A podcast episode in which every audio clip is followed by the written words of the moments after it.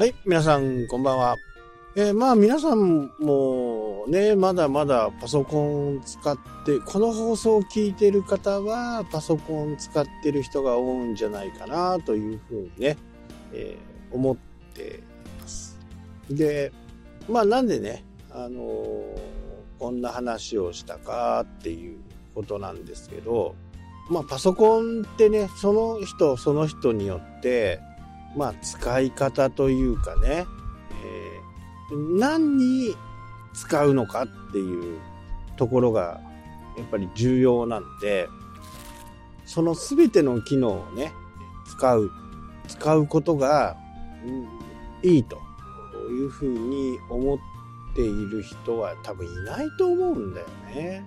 まスマホ一つにとってもそうなんですけど、そのぜ全部の機能をね、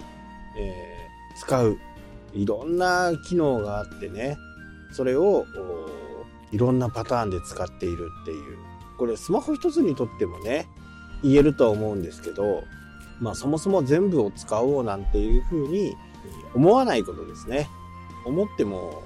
使う用途によっては全くいらないものとかね、やっぱりあるわけですよね。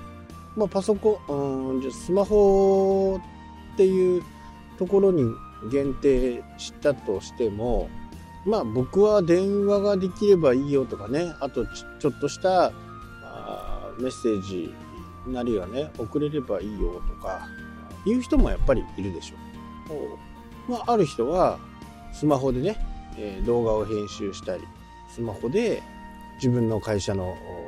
おね、バナーを作ってみるっていう人もね、えーいると思うんですよね。まあアプリケーションをまあ、アプリを入れて、またね、違う形の、他の人とは違う形のスマホを作り上げていくわけですよね。まあ、最近パソコンの方もね、そういう風な形になって、まあ、Windows はちょっとわかんないんですけど、まあ、Mac はね、もう本当にアプリ感覚なんですね。で、そのアプリがメインの中枢のところに入っていくっていうことができないような仕組みになってるのが Mac なんですよ。だから極端にウイルスの被害が少ないんですね。まあ、Mac を狙ったものもね、最近出てきてますけど、でも、がぜん、えー、Windows の方がセキュリティが甘いと。どう言ったらいいのかな。うん、まあ、人間で言うと心臓心臓の部分にアクセスができないようになってるのが Mac なんですね。でも Windows は心臓の方にもアクセスできるような形になるので、そこにウイルスなんかを乗っけちゃうと、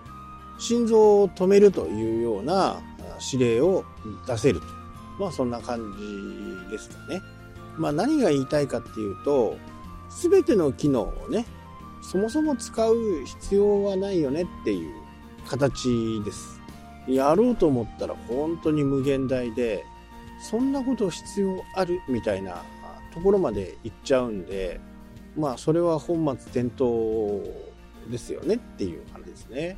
ただ基本はね、しっかり覚えとかないと、無駄なことになってしまうんでね。これは結構ね、仕事にも関連してくるんですけど、結果的に同じものができた。でも、それをより早くできる方法がないのかっていうのがね、やっぱりパソコンの使命だと思うんですよ。まあ、文字を打ったりね、するのは使命じゃない感じがしますけどね。昔の話なんですけどね、某大手の電機メーカーが、まあそこは、なんうんと、まあ白物家電を作るところと、チームとね、白物家電を専用に設計して作るチームと、オーディオチームがあったと。これはちょっと架空の話ですよ。でも実際にあった話なんですけど、で、えーこの A と B のオーディオグループは、まあ、横のつながりはあまりなかった。まあ、ましてやね、商品開発なんで、それが外部に漏れるのを嫌がってね、あまりこの新発売の新商品の開発については、まあ他の部署に言うのもご法度だったということで、開発を進めていたと。で、最近のそのね、えー、白物家電とかオーディオ系とか、そういった部門は、あまりね、その枠にとらわれない新しいものを作っていこうというふうな、え、社風で、白物家電だから白物家電だけしか作っちゃダメっていうことでは、まあ、最近どんな会社でもそうなんじゃないですかね。まあそういう風な形でやっていたと。で、まあ、商品のことをねあいろいろヒアリングしてこんな商品あったらどうですか？みたいなあことをやってよしこれでいこう A, A グループが思ったんですねで B グループもいろいろ調査をした結果これだったら売れるんじゃないかとそういうふうな形でね商品開発を進めてさあ商品発表しますと。まあこれ会社にプレゼンをする形になるんで会社にプレゼンをした時にまあ形は多少変わってたけど機能は全く同じものが A グループも B グループも作っていたというふうにね。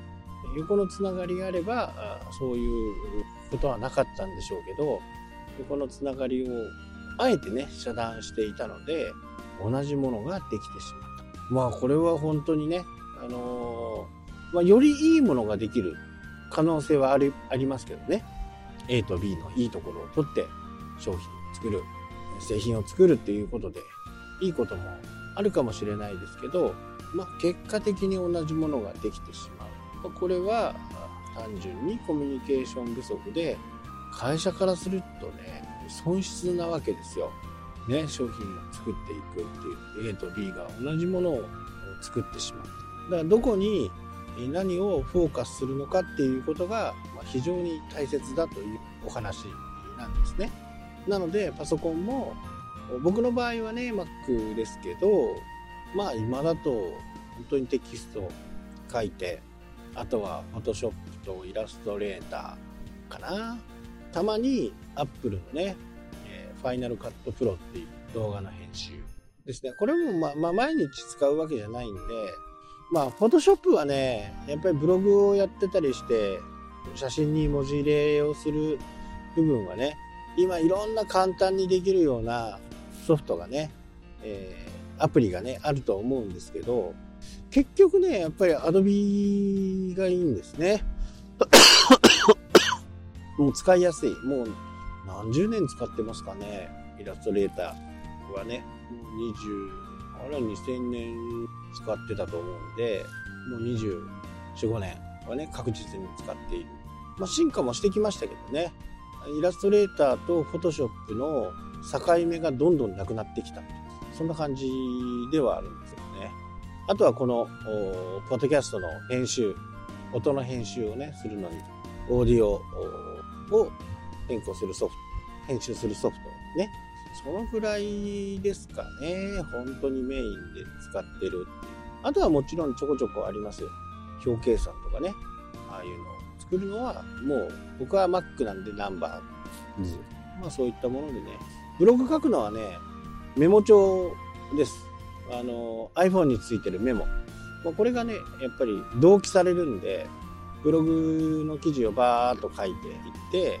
携帯でまた追加もできますし、あとはどっか行って